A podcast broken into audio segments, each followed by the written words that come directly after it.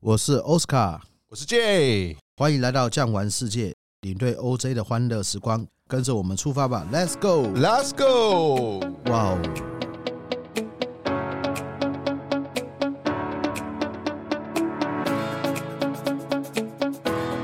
J 啊，我们今天呢要讲哪一个地方呢？哎，这个别开生面，我们去讲一些啊，大家比较有兴趣而且充满好奇的一个城市，就是北方的威尼斯。是不是我们的阿姆斯特丹呢？没错，就是这个古老强盛的国家叫荷兰的首都。对，其实有一本书推荐大家去看，这本书叫《小国崛起》。小国的崛起，对，其实阿姆斯特丹它所在的一个国家叫荷兰嘛，但是其实它真正的名字叫做尼德兰嘛 n e t h e r l a n d 你现在看到车牌的话，它是 NL 嘛 n e t h e r l a n d 嘛。那这个尼德兰呢、荷兰呢、它其实整个国家国土面积才四万多平方公里，是的，比台湾大一点，但是它有非常非常多的国土，就是像刚刚我们最讲，它是北方威尼斯，它的国土呢都是填海而成的。对呀、啊。哎，其实啊，上天真的是公平的哦。你会觉得说，比方讲威尼斯、荷兰，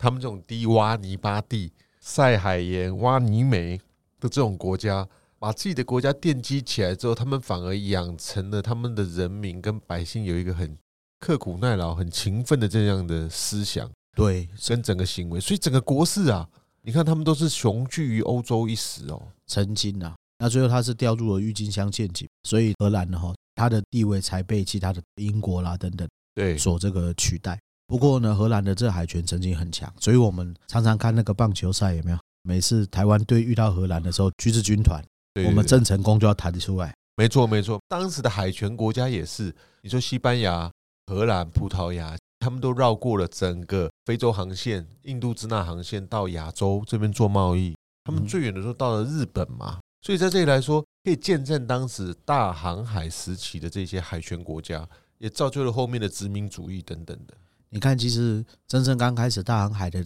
都是小地方、小国，比如说会想说，哎，西班牙无敌舰队，但是在西班牙之前是哪个国家呢？葡萄牙，葡萄牙也是小国寡民没错，哦。葡萄牙呢，向东边呢，它遇到了一个强敌西班牙，打不赢；向南边摩尔人、摩洛哥也打不赢，哦怎么办？是是是是，向西边走走，绕着算是非洲的这个西岸，绕过了好望角，然后到达印度，哦，没买错了香料、黄金回去。荷兰也是一样，荷兰呢，它也是一个发展海权的一个这个地方。所以呢，刚刚有讲到北方威尼斯，其实我第一次到阿姆斯特丹的时候，我真的觉得很奇妙，怎么说呢？都是水路啊，对呀、都会觉得说，以前的人怎么在这种城市生活，对不对？而且呢，还记得我们有的时候车子开一开，诶，突然停红绿灯，对停红绿灯停好久，为什么桥打开了，对，下面船要开过去？没错没错，所以他们有非常多这种叫做大大小小的运河河道，造就了他们这些低帝国的交通跟他们的发展。而且我觉得讲到阿姆斯特丹，我觉得荷兰人是蛮聪明，蛮聪明的一个点是什么呢？他自古就是跟海争地，他们知道跟海玩游戏不能来硬的，是，他们没有说直接把海挡在外面，而对是让海水也流进来。他有一个这个调节，不是说哎、诶我就是跟你来硬的，直接堵起来，堵起来了以后呢，有一句话了，人无法跟大自然争了。没错，其实我觉得他们在填海造陆这个方面，跟我们这个老子《道德经》啊有一个呼应啊。我为什么会这么说呢？因为你要符合道，你就是要符合这个循环，符合这个天理正道。对，你要符合这个天然的一个力量，你才可以把它保留下来。对，那我们来到这个阿姆斯特丹了以后呢，嗯你对阿姆斯特丹的一个印象是什么？J，我觉得阿姆斯特丹是一个非常自由而且开放的国家跟城市。对，举例来说好了，在别的国家不行的，这边都行。嗯然后以前来说，全世界第一个赞成同性婚姻的国家是就是在荷兰。再来呢，第一个能够啊使用这些烟草，啊、这个大麻对对对的国家也是在荷兰。哦，包括他们有很多的举止跟措施，都是在世界上很领先的这个地位啊。包含红灯区啊，其实我觉得、嗯看哦，同性婚姻就要讲到两个东西，对，一个叫做科学，一个叫道德。以前呢，哈，在这个古代啊，天主教或者是基督教社会的时候呢，哦哈，是你讲到同性婚姻，好像是有点 evil，啊，有一点算是邪恶。但是当你回到科学，这个本来就是会发生的事情，对，所以呢，他把它合法化，然后让同性恋也有他们生存的空间，而不是对把他们逼到墙角。那再过来的话，就是所谓的性工作者，对连孔老夫子都讲嘛，食色性也，对啊没有办法，自古就是会有。所以呢，我常常就会在想，当然啦，性工作者他有一定的辛苦，但是你要想想看，如果他是合法化的，他是嗯由国家跟警察在管理他，总比黑道管理他来得好。他就是科学化的去面对这些东西。对那一本像大麻，刚刚有讲到说大麻合法化，现在欧洲其实很多地方，包含像捷克啦、葡萄牙啦、意大利啦，慢慢也开始合法化。纽哦澳、加拿大都是了，那他们刚到荷兰的时候，有的时候你会觉得哇，这走在路上突然一阵很臭的味道，其实那个就是很奇怪的一个味道，没有闻过不知道，他们就是在抽这个大麻。烟草啦，所以刚刚像 J 讲的就很好，就是说，诶，它是一个怎么样走在世界前沿的一个国家国家，对他们有很多的思想啊，因为以前外来或是航海的关系，变得相对极其于开放。对包括他们有吸收了很多世界各方面的人才，他们在建筑物上也非常特别。没错，他们这个建筑物，我们先不讲艺术这一个方面哦，是因为艺术的话呢，各国有各国的一个风格，但是呢，你要在海埔新生地上面造房子，对，第一个点，第二个，其实荷兰蛮冷，很冷的、啊，对，荷兰的这个冬天是蛮冷，所以呢，你这个房子要先抗炎，第二个抗寒，第三个呢，居住呢还要符合人性，对哦还要舒服，他们很喜欢这种窗明几净、一整片啊洁白玻璃的这个装潢。没有错。所以荷兰，你们去有没有买那荷兰小房子？到那个阿姆斯特丹买，呃，那个好可爱啊。对对对对对，哎小巧小巧的。所以他们对于空间跟整个生活融合大自然，他们也是非常着重的。他们保留就比方讲绿地、自然环境融合一体，包括有一个很著名的艺术大师范谷先生，啊，对，他们足足在这里典藏整个范谷的收藏啊。荷兰算是一个主要的支系啊。到那个荷兰也是在阿姆斯特丹附近啊，就是不是骑脚踏车，库勒穆勒美术库勒馆莫，，哎，那个好棒。对，我每次去哦，都要带客人啊去骑个脚踏车，然后呢看时间允许，啊，有的时候我们会进到梵谷的这个美术馆，看看梵谷的一些这个画作哈。对讲到这个梵谷这位艺术家，其实第一个他生不逢时啦，那第二个就是说艺术家呢哦，通常就是不太会行销自己，所以他的画作呢，其实在他死后才真的是发光发热，让这个全世界的人都看得到，尤其是融合星夜、星空等等的。其实他是一个可怜人，他有晕眩症，他看的那个星空就是跟他画的一样，一圈一圈、一圈一圈的哦。所以我们哦看到这艺术家，其实对他的本质的时候，你会对觉得哇，原来他是一个这样子辛苦的一个人，最后呢，嗯嗯嗯走的也是比较辛苦，就是举枪自尽嘛。对，除此之外呢，除了我们有比较大的这个 image 以外呢，哈、嗯哼阿姆斯特丹这个城市还有什么地方特别吸引你呢？其实荷兰呢、他们还有一些国际相关企业，比方说我们很著名的叫 FedEx 啊，那个就是荷商，哇，FedEx 和尚啊，对，他们是荷兰本土企业，所以他们呢、以前大航海时期做海上贸易，现在航空时期他们就飞机贸易。荷兰人他们的思想跟他们的观念啊，布局的一直是很前端的，而且他们真的是不仅前端还开放。对，其实荷兰是有皇室的嘛，是的，我们常常开玩笑说，你今天如果运气好的话，他们荷兰的国王啊，还是荷航的副机师。如果说运气好的话，还会坐到他开的飞机。对，这个是很好玩。那刚刚呢，我们就有讲到它的跨国企业，其实，在阿姆斯特丹还是另外一个产业非常重的一个地方，diamond 钻石啊，对啊，钻石也没有错啊，它是整个世界的钻石交易中心。当然，在亚洲是香港，所以在那边来讲，有非常多。你说现在钻石啊，时代的演进到现在，其实用处还是非常大。我们身上用的首饰、珠宝、手表，甚至于一些饰品、胸针、头针等等的，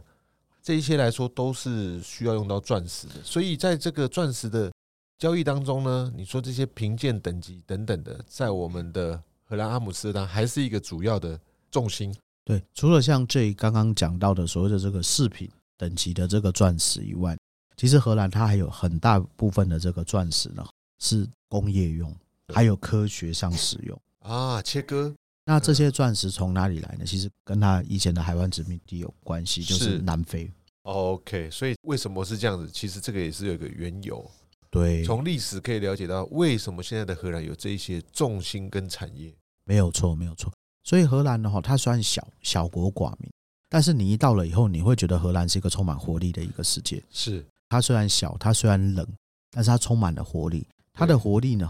有哪些东西？打比方讲，到了荷兰，尤其是阿姆斯特丹，看到它的这个航运，航运的部分，这大大小小的船全部都是停在这阿姆斯特丹。当然，除了阿姆斯特丹以外呢，还有好像荷兰的高雄叫做鹿特丹这个地方呢，它的航运非常非常发达，所以你会觉得哇，这个地方充满了活力与朝气。阿姆斯特丹这边还有个特色，这边的人啊，每个都长得好高哦，没错。像我们这个 J 有一百八十公分吧。嗯，哦，在这个荷兰的话，我们 J 这是算小个子啊，没错。个子小小的哈、哦，娇小型的哈、那像我这种的话，在荷兰大概就是买童装，所以呢，他那边的人呢个子高，那他们也很科学化，从小呢哦就是吃很多的这个牛奶，吃这个 cheese，对所以在阿姆斯特丹这边呢，我们呢也可以尝试到很多不同的怎么样洛农的一些产品。那这些洛农产品里面，当然就包含了 cheese。J，帮我们介绍一下荷兰的这个 cheese 好不好？荷兰的 cheese 啊，其实在他们的本地当中来说啊，像我们台湾最主要产的这个乳牛啊，叫做荷士登 （Holstein），对，就是叫做荷兰牛，就是我们讲那个黑白 黑白牛，黑白色的。其实我们台湾现在九成以上的乳牛大概都是这样子的牛，没有想到吧？对啊，所以在这个欧洲来说，他们把牛乳采集下来之后呢，再经过他们可能放了一些乳化剂，或是把它做成不同的口味。像我们也会带大家去参观他们当地老的品牌，有一些比方讲烟熏过的 cheese、加辣椒的，加辣椒的 cheese，哦，那个好吃哎、啊还有像是加一些蒜头或是葱等等不同的风味调整出来的那些 cheese，其实你切片，像我们这个家家户户都有那种小烤箱、对气炸锅，你一片吐司上面放两片简单的早餐，其实吃起来相当不错哦、所以像我们自己家人也是对这个 cheese 啊蛮情有独钟的。请记得，我们从海外带进来，从欧洲带进来，你要把这个 cheese 做真空包装，其对实台湾就是可以直接入境的。它是有辣风的。像你们如果在荷兰买那个 cheese 哈，外面有层硬硬的皮，对你不要觉得那是 cheese 哦，没那错是，辣那哦，那它是有辣风，就是蜡烛那个蜡，把蜡封起来，所以要把皮怎么样剥掉去除，然后呢对把它切开。当然你是你不用把整个辣片都把它剥掉，都都是圆形的嘛，要用多少切多少，这样子的话它会保持它的一个鲜度。没错，那我个人是觉得呢，在这个荷兰这边呢、啊看他们人长那么高，这其实真的是一个很好的一个食物。那除此之外，其实，在比较偏北欧啦，并不是只有阿姆斯特丹，比如说你到丹麦的这个哥本哈根，even 到 Oslo 奥斯陆，或者是到 Stockholm 斯德哥尔摩，是你这边就会发现一件事情，这边的人相对真的是环保，路上没有摩托车，全部都是脚踏车，有没有？这个对他们对于这个脚踏车啊，相当极其的喜好跟依赖哦。我们常在讲说，台湾以前也是骑脚踏车，但是我觉得啊，天南地北还是有点差距。北陆国家其实天气比较凉爽寒冷的、骑脚踏车会越骑身体越热，然后越骑的话呢，你的这个心搏等等的会维持你的体能，蛮不错的。像我们台湾也曾经有试行过自行车专用道，对不对？对，但好像都不成功嘛。台北也有，因为哦摩托车太多了，啊，摩托车争道，所以导致于他们这个有一些小麻烦，所以事情不成功。但你到北陆国家会觉得说，哇，好棒哦！他们呢，把城市的规划，汽车占主要道路五十 percent，脚踏车道也占五十 percent，嗯哼。尤其在丹麦有没有？他们是有路就有脚踏车道，对，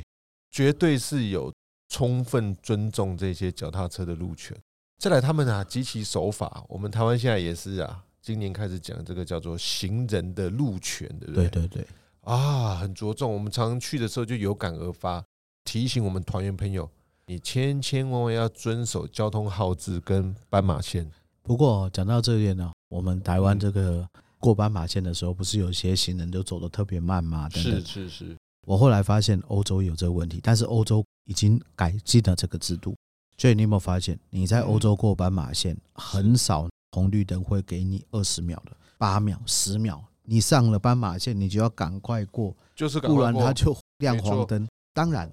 你在斑马线上面走，如果你是绿灯的时候踏上去，车子要让你，但是你就要赶快过，因为灯号就马上变了。所以他们经过那过渡时期，我觉得这个是风土民情的关系。我们台湾可能在设置交通号的时候有考量，我们有老人家或者行动不方便的，嗯哼，所以时间长了一点。但是你要知道，欧洲如果是即使你真的是老人家或者行动不便，灯号变了，整条路还是等你。对。如果他是看你真的是 disable 或者是上年纪，他不会有人按喇叭的我。们台湾这很可怕，你红灯的时候呢，你即使是老人家在那边路上走，后面叭叭叭就来了，对啊，压摩力托车就先冲在你面前了，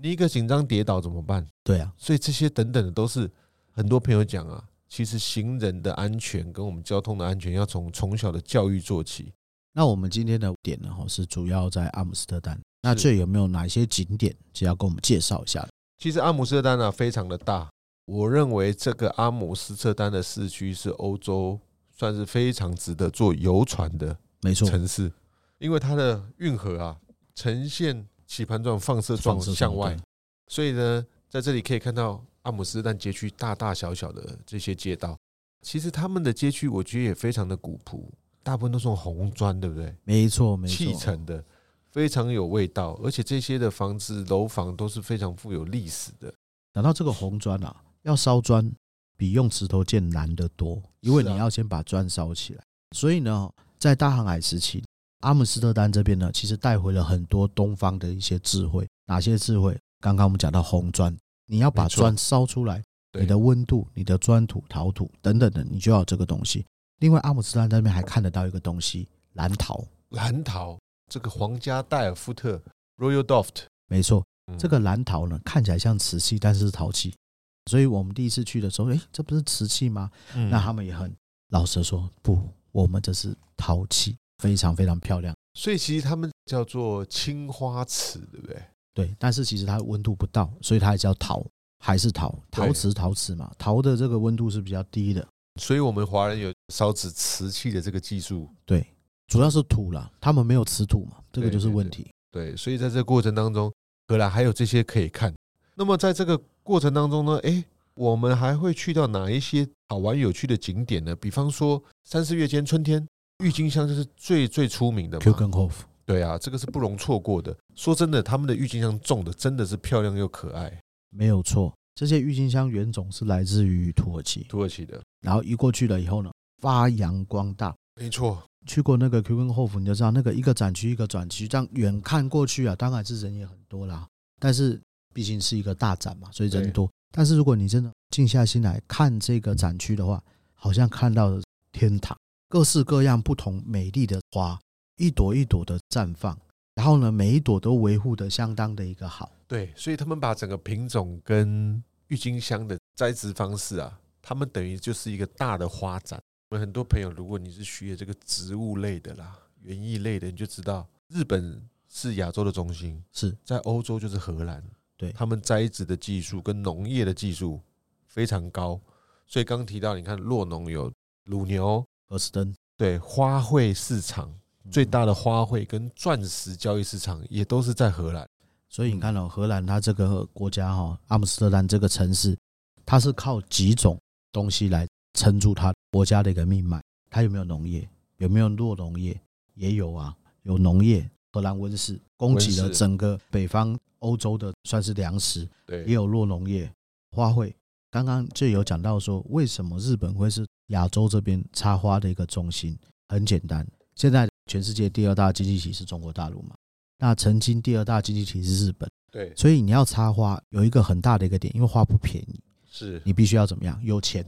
所以荷兰啊，有没有钱？有。观光业盛不盛行？盛行。哦，航运业也有。然后呢，钻石、宝石加工业哦嗯对也有，各式各样的产业全部汇集在这个点。是，所以呢，阿姆斯特丹呢，它是一个非常诱人、漂亮的一个地方。那不过呢，讲到这个阿姆斯特丹，这样阿姆斯特丹有没有什么好吃的东西呢？哇，好吃的东西太多了。介绍的话呢，哇，我们必须要挪腾一点时间来介绍了。那有没有什么想跟我们补充呢？其实整个荷兰地区是非常适合我们旅游的城市，包括它的人民的素质水准、使用英语的程度、交通安全的程度都不在话下。对，那么呢，在整个荷兰地区呢，基础建设跟旅馆、餐厅，他们又有受到法式餐厅的影响，又有受到一些低帝国，你说这个比利时的影响，所以他们算是很融合的个体。以因为我所认识的啦，我觉得荷兰很像是英国，他们在同等在这个大航海时期的时候，既竞争又合作，又曾经战争过，所以他们在生活的水平上、跟生活的方式、跟基础建设上，我觉得荷兰跟英国是蛮类似的对国，家。刚刚 J 也讲到，到了嗯这荷兰了以后，你会发觉荷兰的国旗跟法国国旗是倒过来，摔倒了。对，然后刚才讲到比利时，比 利时跟德国国旗是怎么样倒过来了。对讲到这个比利时，比利时其实它一半啊，北边是荷兰语区，南边的话呢，这边是法语区。哦，所以呢，讲到这边，我们稍微带一下它的城市布鲁塞尔。这样、到了这个布鲁塞尔，还记得我们第一餐会吃什么吗？布鲁塞尔的第一餐蛋菜啊，哦，团体当中都会安排、啊对对对。对，我们你是不是都要吃个蛋菜？ Maybe 不是一定是第一餐啦，对，嗯可能是那一天的那一餐。对啊，所以在这个过程当中，他们的蛋菜就是很知名，跟我们法式很像啊。然后另外呢，哈，到了布鲁塞尔了以后呢，还记得我们一定要去拍照的一个大广场吗？号称欧洲最漂亮的广场。对哦，我们有的团体还会在广场的一角安排我们吃这个下午茶，对对对从，中间可以鸟看整个大广场的样貌。没有错，嗯而且还要去看一个大家都要去看的一个雕像，这个雕像叫什么？尿尿小童。尿尿小童的这个小的塑像啦，对，在这个比利时来讲啊，它的国情跟文化、啊、又跟欧洲其他的又有一点连结相似。有，其实整个欧洲他们都是密不可分的啦哈。那刚刚呢，我们在荷兰有介绍过，诶，荷兰要买什么东西回去？阿姆斯特丹要买所谓的 cheese，来到比利时的话没有办法逃避，一定要买巧克力。对啦，比利时的巧克力是很知名的嘛，有一个世界知名品牌叫 Godiva，狗代吧，就是这边出来的、出产的。对，但是我们一般比较喜欢买尿尿小童旁边的两家，一家叫尿尿小童巧克力，因为一家叫做大象巧克力。大象牌巧克力，哦，大象那个赞哦，对，尤其是它这个纯度比较高的，吃起来的感觉不一样啊。对，其实欧洲他们做的巧克力啊，口感算是很纯粹啊。对，严格来讲，我觉得他们这个是不太死甜，但是吃得到它所谓的香浓的味道在里面。对，其实无论是阿姆斯特丹啦、布鲁塞尔，这个虽然是他们国家的首都，他们呢整个这些小国能够崛起，其实都跟海外殖民有关系。是，刚刚有讲到巧克力，这个巧克力是在北欧这边是种不出来的，那个是可可豆嘛？可可豆呢，一般是要比较热的地方，比如说像是在非洲啦、南美洲啊对， ，even 在一个地方啊，就是我最近刚去回来的泰国泰北，以前呐、滇缅边境金三角种那个鸦片啊，是现在种什么？现在种可可豆，因为他们后来发现可可豆卖的价钱不会比种这个鸦片来的便宜，另外又是合法的，又可以大规模的有效的种植，所以呢，可可的一个市场呢，其实在欧洲是很重嗯的。那我们在台湾可能说，哎、我们不要吃甜啊，不要吃巧克力啊等等。其实巧克力跟甜是不一伙的。对啊呀、可可本身是没有甜味的啊、都是后来添加的。对，其实吃了可可巧克力了以后，会增加你的幸福感，也会有热量。其实他们是真的有实际上的医疗，就是对心脏跟预防失智症，对，它可会可是有效用的分泌那个脑内啡嘛。之类的。他们这个跟我们喝咖啡促进血管的弹性好像有相对的关系性。而且在北方真的冷，所以呢，你吃了巧克力里面含一点糖，对然后再加上牛奶，马上可以把你热的那种感觉弄出来。比利时它虽然小小的，但一般我们会跟荷兰放在一起其实比利时还有个东西介绍给大家认来识去，做。刚奥斯卡讲第一个蛋菜非常知名，我们刚没仔细讲，就是它其实是用那个芹菜，对不对？对对对，下去去煮那个汤头不得了，不得了，真真的吃好甜哦，对，很香甜，配的面包沾在一起吃很棒。没错。再来第二个东西就是比利时的啤酒很知名，哎，对对对，啤酒王国。我们讲说的德国有啤酒节哎，比利时也有啤酒节。然后我就参加过一次，是在布鲁塞尔大广场，他们一样把广场围起来，哇，就看到那个牌子上琳琅满目列了几百种的啤酒，各个小镇、各个厂商就来这边，他们有那些啤酒是整个罐子装饰非常华丽的。举例来说，有个喝的是不是叫什么 Whole Garden？我们台湾朋友 Whole Garden 有对比较接受度高的那个就还不错哦。还有现在很流行喝那个 IPI 啤酒，对，那个也就是指发酵比较，哎、有点酸涩苦涩味，然后有一点花草香没错，哦。那些啤酒在比利时来讲是非常知名，所以我们台湾现在也有一些这种啤酒单品专卖店，一些比几乎较西洋的那些啤酒。几乎一半、哦然后都是美国或者是比利时啤酒。其实讲到比利时啤酒，刚才漏跟大家讲一下，荷兰啊也有出名的啤酒、啊，有海尼根呐、啊 h e n i k e n 对不这个对？算是国际厂牌第一名了。对，没错，这个也是相当的不错了哈。不过呢，千言万语道不尽，好是，我们大概带了一下，算是欧洲呢西北方的两个大城，一个是阿姆斯特丹，一个是布鲁塞尔。是那下集呢，我跟 J 呢再来跟大家介绍一下，大概荷比法必买的东西。还有什么好吃好玩的，再介绍给大家认识喽。喜欢今天的内容，请记得订阅，也欢迎留言告诉我们你想听的国家主题。感谢您的收听，我们下期见，拜拜。本节目由巨匠旅游制作播出，